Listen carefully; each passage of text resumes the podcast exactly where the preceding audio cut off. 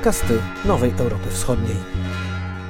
Blokada informacyjna jest jednym z większych problemów związanych ze śledzeniem tego, co dzieje się na Białorusi od sfałszowanych wyborów prezydenckich w sierpniu 2020 roku. Ostatnio się to jedynie nasiliło. Do tego dochodzą represje wewnątrz Białorusi i przekierowanie uwagi na kwestie około białoruskie, chociażby takie jak kryzys graniczny. Lecz niezwiązane z samym białoruskim przebudzeniem. Rozmawiam z Michałem Kacewiczem, dziennikarzem Bielsatu. Dzień dobry. Dzień dobry. Czy jest sposób realnego patrzenia na to, co dzieje się na Białorusi? Ja myślę, że jest to bardzo trudne, zwłaszcza z polskiej perspektywy, yy, z uwagi na, na, na kilka takich naszych yy, obciążeń, które mamy. Znaczy, pierwsze obciążenie to jest, które one, te obciążenia z jednej strony trochę pomagają, z drugiej strony yy, wypaczają nasze postrzeganie sytuacji na Białorusi. Znaczy, pierwsze takie naturalne obciążenie i to jest to, że bardzo często patrzymy na Białoruś przez pryzmat naszego doświadczenia historycznego związanego z y, walką z komunizmem, z Solidarnością. I bardzo często, ja, ja osobiście bardzo często słyszę y, analogie, zwłaszcza przez, y, wysuwane przez osoby, które no, mają takie osobiste doświadczenie w Polsce związane z okresem PRL-u. To jest y, rzecz jak najbardziej naturalna. Y, to nam czasami pomaga, bo w odróżnieniu od y, chociażby no, ludzi, społeczeństw zachodnioeuropejskich, które nie mają za sobą takich doświadczeń, no my więcej czasami rozumiemy, bo, bo nie da się ukryć, i ja całkowicie się zgadzam, że to, co się dzieje na Białorusi, pewne mechanizmy tego, co się dzieje dzisiaj na Białorusi, czy właściwie się dzieje od dwudziestu kilku lat, to jest czasami to samo, co, z czym mieliśmy do czynienia w okresie PRL-u. E, nie tylko zresztą w Polsce, bo to jest przecież też doświadczenie całe, całego e, tak zwanego obozu wschodniego. Ale z drugiej strony jest, jest tam na tyle wiele różnic, że przyjmując tylko i wyłącznie tę optykę, to jest, mamy jednak wypaczony obraz tego, co się dzieje na Białorusi. Inne obciążenie to jest, to jest taka nasza właśnie polska narracja. Ona, przyznam, że występuje bardzo rzadko, ale gdzieś jednak jest. To jest, to jest nasz emocjonalny stosunek, nazwałbym go umownie kresowym. Znaczy, to jest nasze postrzeganie Białorusi, to, to dotyczy też Ukrainy i poniekąd też Litwy, przez pryzmat e, naszej dalszej historii. I, no i niestety to, to też nie jest adekwatne, bo, bo czasami mm, nie dostrzegamy pewnych procesów bardzo współczesnych, które się dzieją na Białorusi. I kolejne obciążenie, które nazwałbym go umownie geopolitycznym, znaczy to jest obciążenie związane z tym, że bardzo często patrząc na, na Białoruś, myślimy Rosja. To, jest, to akurat jest y, takie obciążenie, coś, co jest y, charakterystyczne nie tylko dla Polski, bo też dla Europy Zachodniej, zwłaszcza, zwłaszcza na przykład dla Niemiec, gdzie Białoruś wywołuje takie skojarzenie, no to, to Rosja, tak, że to, to w zasadzie to jest pewna, pewna część procesów, które dotyczą Rosji i y, jeżeli mówimy o Białorusi, no to od razu należy patrzeć na y, Putina, na jego interesy, na to, żeby tutaj być y, ostrożnym lub nieostrożnym, ale przez pryzmat właśnie relacji z Rosją. Mm, jakby bardzo często postrzegamy Białoruś jako jeden obszar z Federacją Rosyjską, co jest absolutnie nieprawdą, chociaż oczywiście jest w tym dużo racji, że pewne procesy są z tym związane. Związane są z e, taką no, wasal, zwasalizowanym, e, zwasalizowaną postawą Aleksandra Łukaszenki i jego reżimu wobec Rosji, z wpływami rosyjskimi na Białorusi i tak dalej.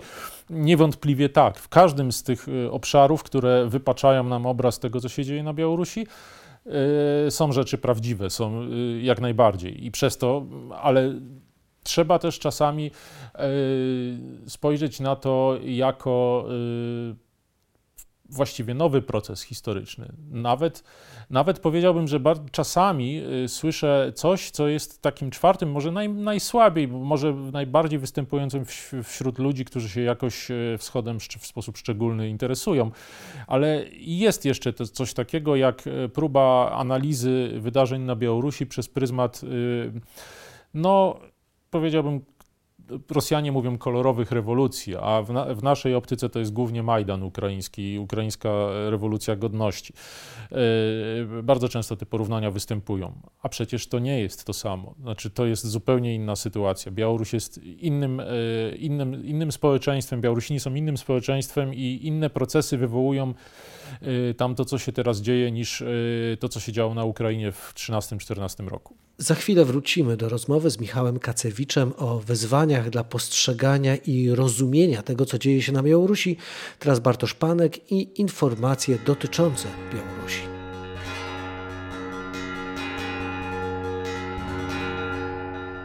Trwa kryzys na granicy Białorusi z Polską i Unią Europejską. Kolejne setki migrantów, w tym uchodźców, gromadzą się wzdłuż zasieków. Przybysze z państw ogarniętych konfliktami gromadzą się również w obozowisku, nieopodal zamkniętego przejścia w Kuźnicy, dokąd, jak informują polskie władze, napływa coraz więcej uzbrojonych funkcjonariuszy białoruskich służb.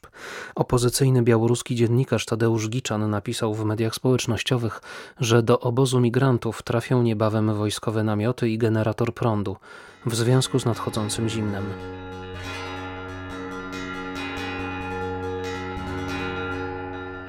Sytuacja na wschodniej granicy Unii po kilkunastu tygodniach zyskała rangę międzynarodową. Szefowa komisji Ursula von der Leyen podczas wizyty w Waszyngtonie i spotkania z Joe Bidenem zapowiedziała wprowadzenie nowych sankcji na reżim w Mińsku. Prezydent USA podkreślił, że z punktu widzenia amerykańskiej administracji wydarzenia na granicy polsko-białoruskiej stanowią problem. Turcja nie będzie już sprzedawać biletów lotniczych na Białoruś obywatelom Jemenu, Syrii i Iraku, a rząd w Bagdadzie proponuje swoim obywatelom, którzy utknęli na granicy, dobrowolną repatriację. Loty do Mińska zawiesiły także syryjskie linie lotnicze Chamwings. Ukraina z kolei przegrupowuje siły zbrojne w pobliżu własnej granicy z Białorusią.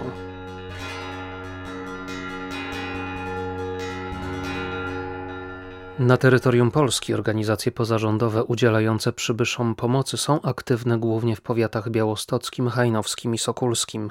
Grupa Granica, zrzeszająca 14 podmiotów działających na rzecz praw człowieka, poinformowała, że w pierwszych 10 dniach listopada Około tysiąca osób potrzebowało wsparcia medycznego, prawnego i humanitarnego.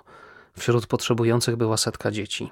Grupa Granica zapowiedziała także złożenie skargi do Międzynarodowego Trybunału Karnego. Będzie ona dotyczyć zbrodni przeciwko ludzkości, popełnianej wobec migrantów przez białoruski reżim, który zorganizował nowy szlak przerzutu i przemytu ludzi.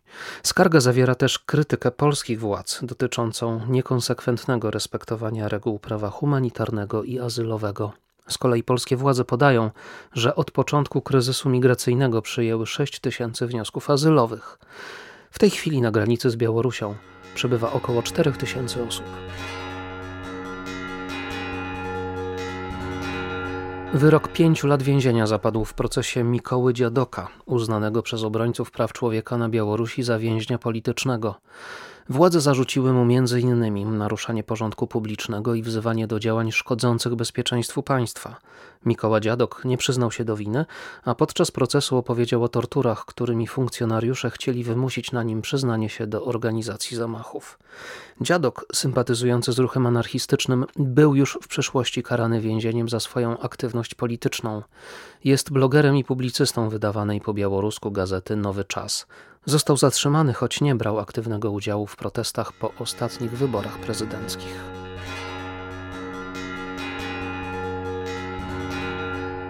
Znowelizowana ustawa o adwokaturze obowiązująca na Białorusi nie przestaje budzić sprzeciwu środowiska i organizacji międzynarodowych. Zgodnie z nowymi przepisami nie wszystkie kancelarie i nie wszyscy adwokaci będą mogli udzielać pomocy prawnej oskarżonym w procesach karnych i postępowaniach administracyjnych.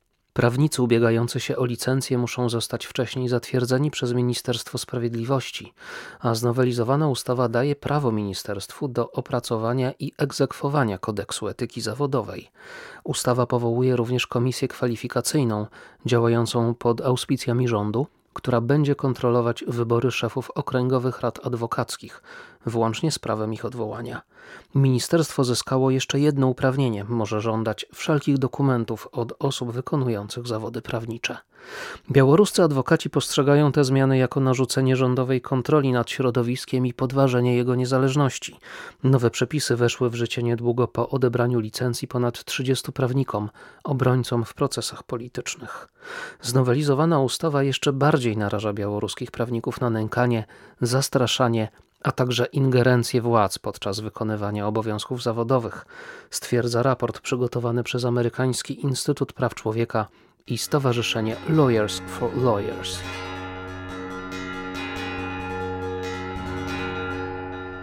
Z Michałem Kacewiczem, dziennikarzem Bielsatu, rozmawiam o rozumieniu Białorusi. Zacząłeś od wskazania czterech takich wyzwań, ale z żadnym z nich nie poradzimy sobie bez dostępu do informacji, gdzie patrzeć i szukać informacji wewnątrz Białorusi, a może represje posunęły się tak daleko, że reżim Łukaszenki złamał wszelkie próby informowania. Nie, y, oczywiście, że nie złamał. To, y, to się cały czas y, dzieje, to znaczy informacje z, z tamtej strony granicy cały czas się do nas przedostają, tylko że one są no, rzecz jasna, coraz trudniej to, z tym jest.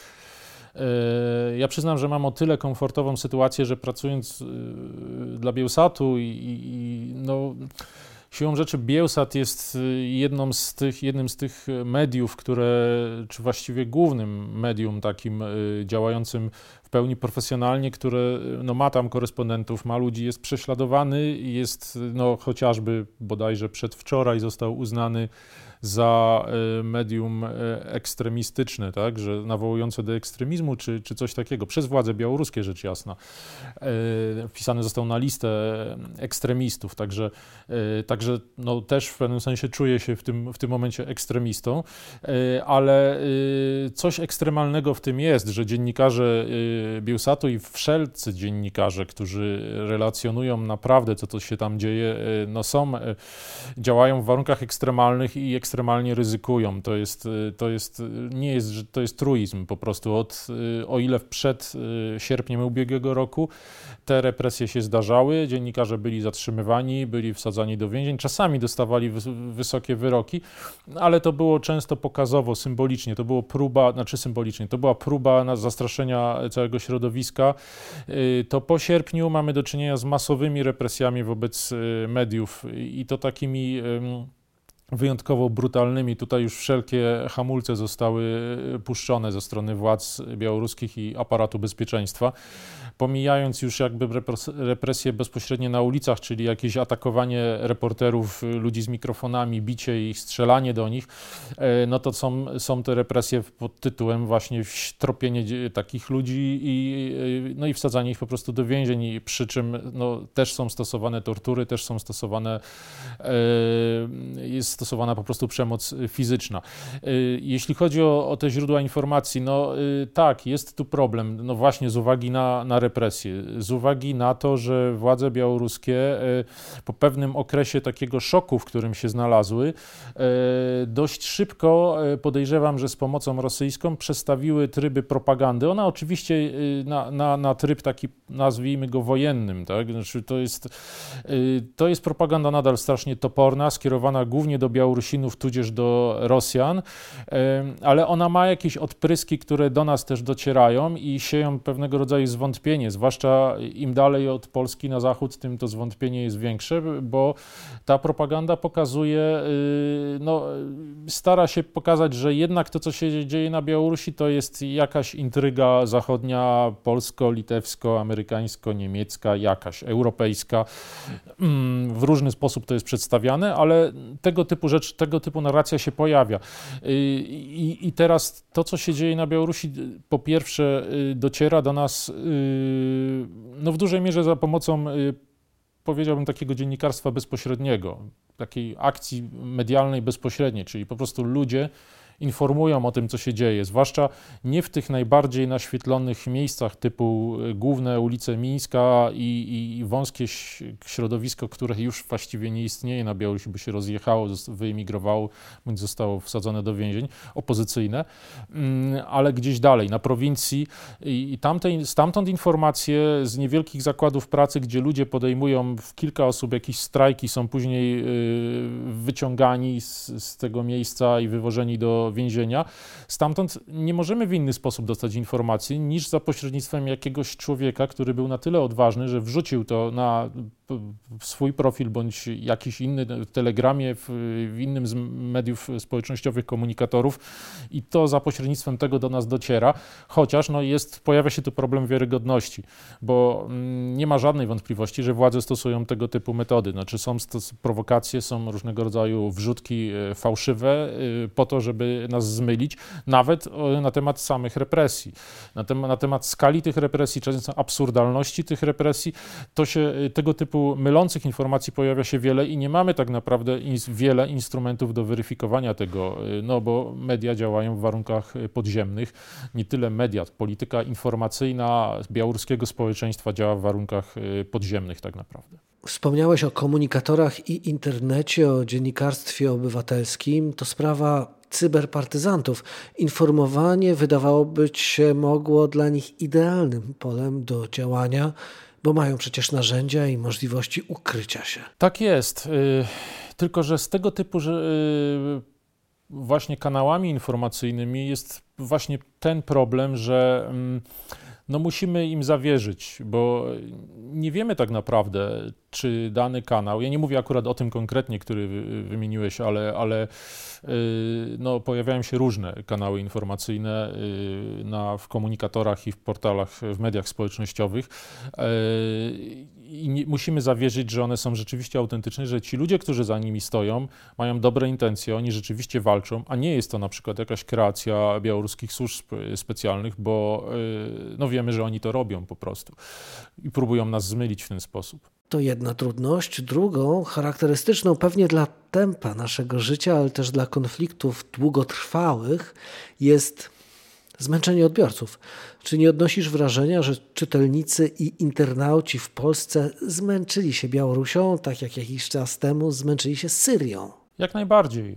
Ja, ja, tego typu wrażenie odniosłem już dość dawno, bo mniej więcej y, y, w grudniu, no zimą, zimą na przełomie ubiegłego i, i, tego roku, że wtedy, kiedy białoruski protest y, przestał być taki spektakularny, czyli no właśnie późną jesienią on, on zaczął się wypalać w tym sensie, że nie, nie w sensie emocji społecznej, ale w sensie organizacyjnej, jakby technicznych możliwości organizacji protestu. Białorusini nie mogli już wychodzić na takie masowe wiece, z dwóch, może z trzech takich głównych powodów. No, liderzy albo zostali wypchnięci z Białorusi, albo zostali aresztowani. Liderzy szczebla średniego i nawet tego niższego też stali się ofiarami, e, celem łapanek ze strony służb białoruskich. E, no i wreszcie zastraszenie samego społeczeństwa niesamowitą brutalnością, e, w, nawet w tych pierwszych dużych protestach po, po, po pierwszym takim otrząśnięciu się z szoku Łukaszenki. Mm, to jednak działało na wyobraźnię. No, normalni ludzie, i to nie, nie, nie mówię tutaj w żaden sposób, nie, nic im nie odbieram. Po prostu normalny człowiek, y, kiedy wie, że wyjdzie na ulicę razem z grupą podobnych sobie normalnych ludzi, kiedy wie, że może być wgnieciony w trawnik, pobity do nieprzytomności albo zawleczony do jakiegoś aresztu i tam skatowany, zastanawia się, czy to ma sens, czy, czy po prostu nie, nie wybrać innej formy protestu. Dlatego, kiedy białoruski protest zaczął się rozdrabniać, zaczął się, e, najpierw były te, te niewielkie grupki protestujące na osiedlach, e, to były takie próby, opozycja białoruska, e, aktywiści nazywali to taką uliczną wojną partyzancką. Próba zmylenia przeciwnika przez organizację wielu rozdrobnionych protestów, żeby ta milicja za nimi biegała i, i właściwie się zmęczyła i traciła siły.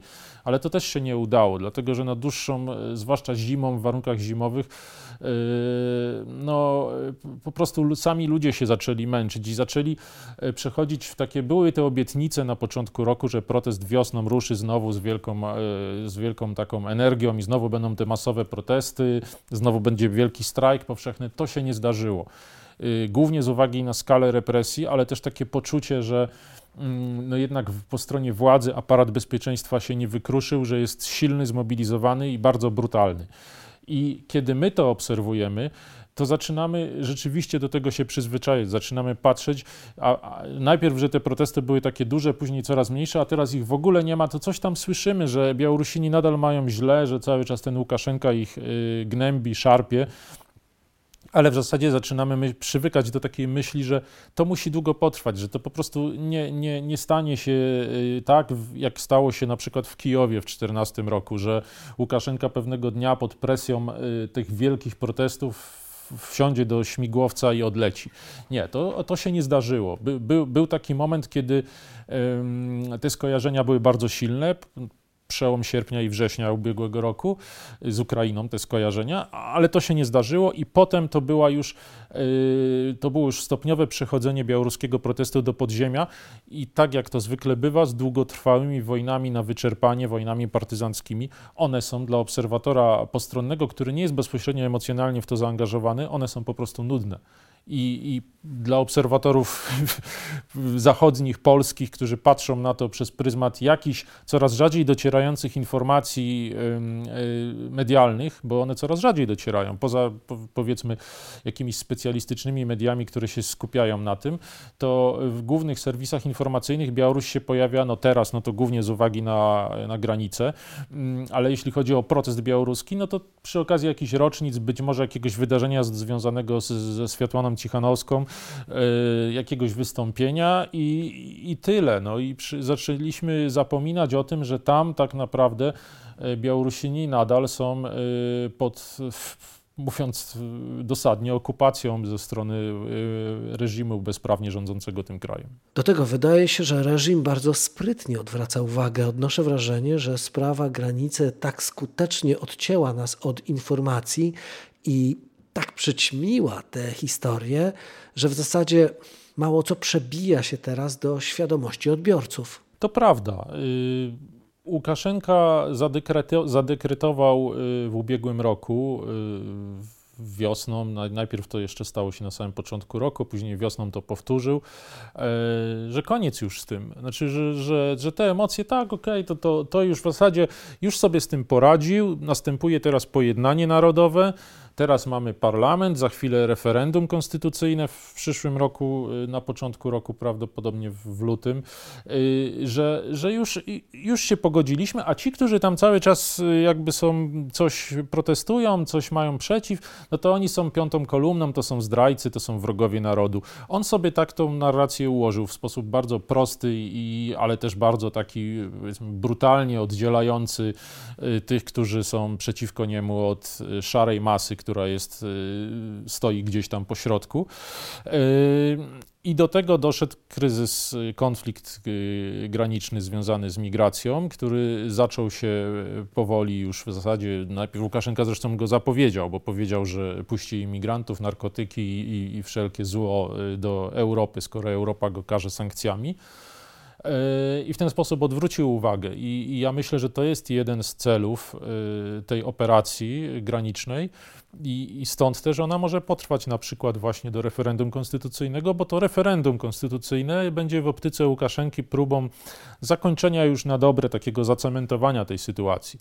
To będzie y, pozorowanie zmiany na Białorusi, w której y, Łukaszenka y, będzie nadal rządził, ale poniekąd on to tak przedstawi, że dokonał jakiejś zmiany, wyszedł naprzeciw oczekiwaniom i teraz to już będzie dobrze, bo są nowe pomysły, nowi ludzie zapewne gdzieś tam się pojawią w szeregach władzy i będzie już super.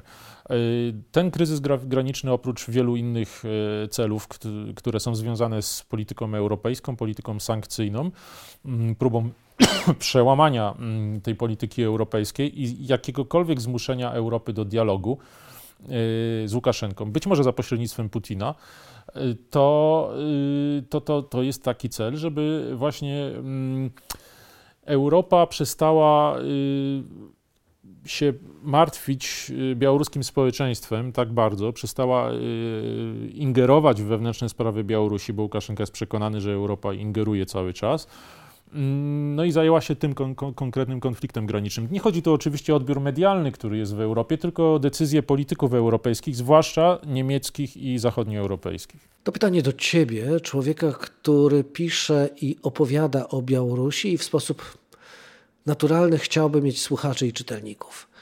Jak opowiadać o Białorusi, żeby z jednej strony być wiarygodnym, a z drugiej strony przebijać się przez bariery nudy i odwracania uwagi.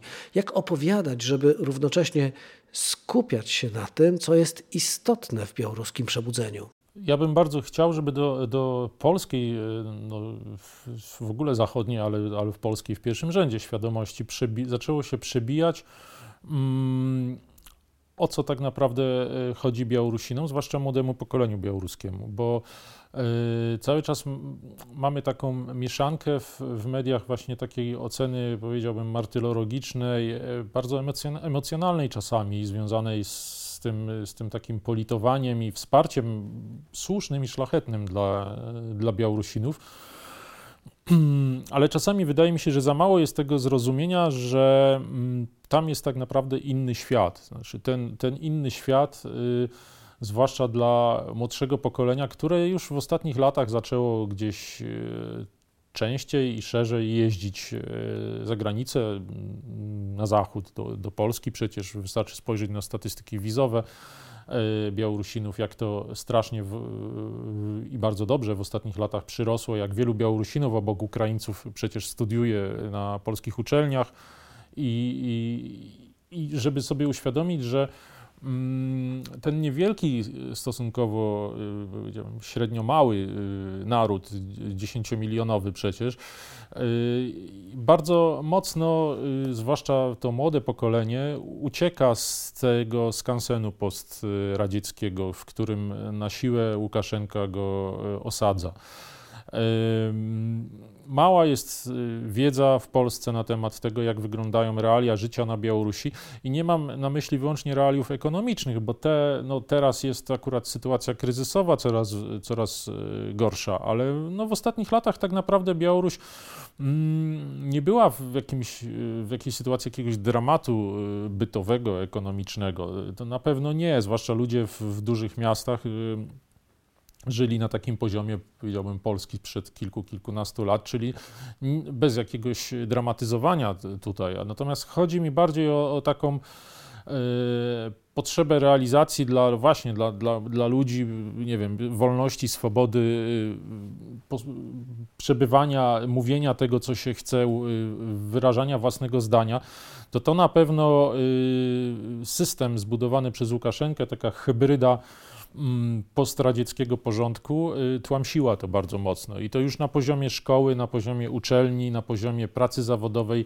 bo przecież jeżeli spojrzeć na, na statystyki, to um, tak wielu Białorusinów pracuje w sferze związanej z państwem po prostu, tak? Chociaż pod tym względem Białoruś akurat się zaczęła wyróżniać i myślę, że to jest jedna z przyczyn y, tej rewolucji.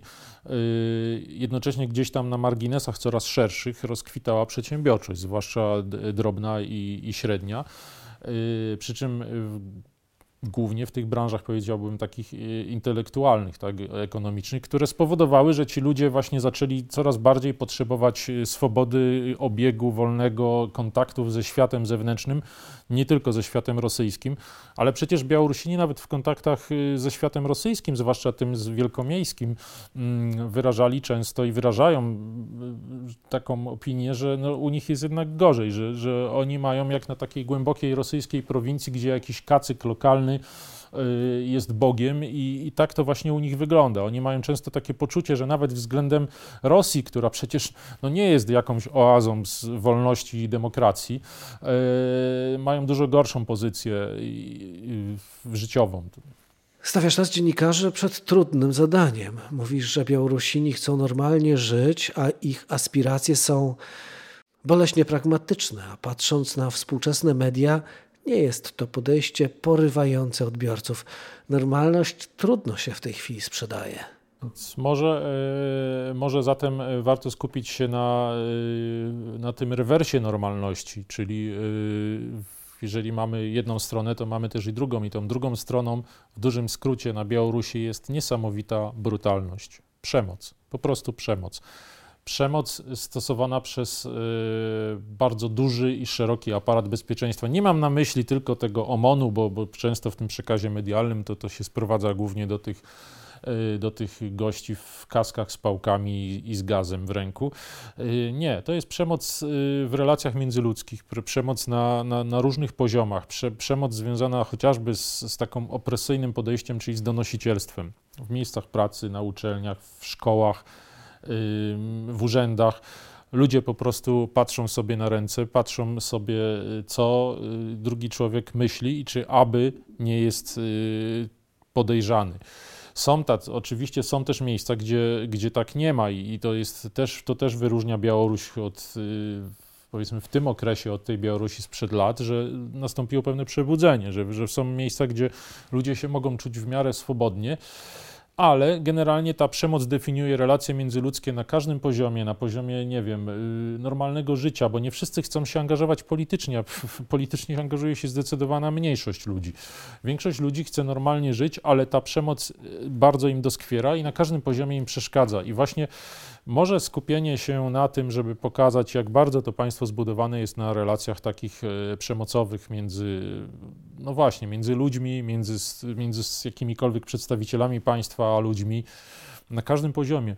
To, co widzimy dzisiaj na granicy, tą, tą, te, te straszne obrazki y, polsko-białoruskiej litewsko-białoruskiej, to też jest jeden z, z, obszarów y, związanych z tą przemocą stosowaną przez państwo białoruskie, z niesamowitą brutalnością i z niewielkim poszanowaniem dla życia ludzkiego, dla zdrowia, dla, po prostu dla człowieka. Po pierwsze, nie zapominajmy o Białorusi i Białorusinach, opowiadajmy i słuchajmy ich historii, bo nic lepiej nie oddaje tego, co tam się dzieje, niż historie ludzi, którzy coraz częściej są naszymi sąsiadami. No tak, no, niestety, niestety wielu z nich jest, zostało zmuszonych do tego, żeby być naszymi sąsiadami y, u nas w Polsce i to, i, i to też dzięki temu mamy większe, większe, większe możliwości poznania tego, co się tam dzieje bezpośrednio z, z ich ust. Przecież często są naszymi sąsiadami rzeczywiście, często się mogę, możemy z nimi porozmawiać. Dziękuję bardzo. Moim rozmówcą był Michał Kacewicz z Bielsatu. Dziękuję.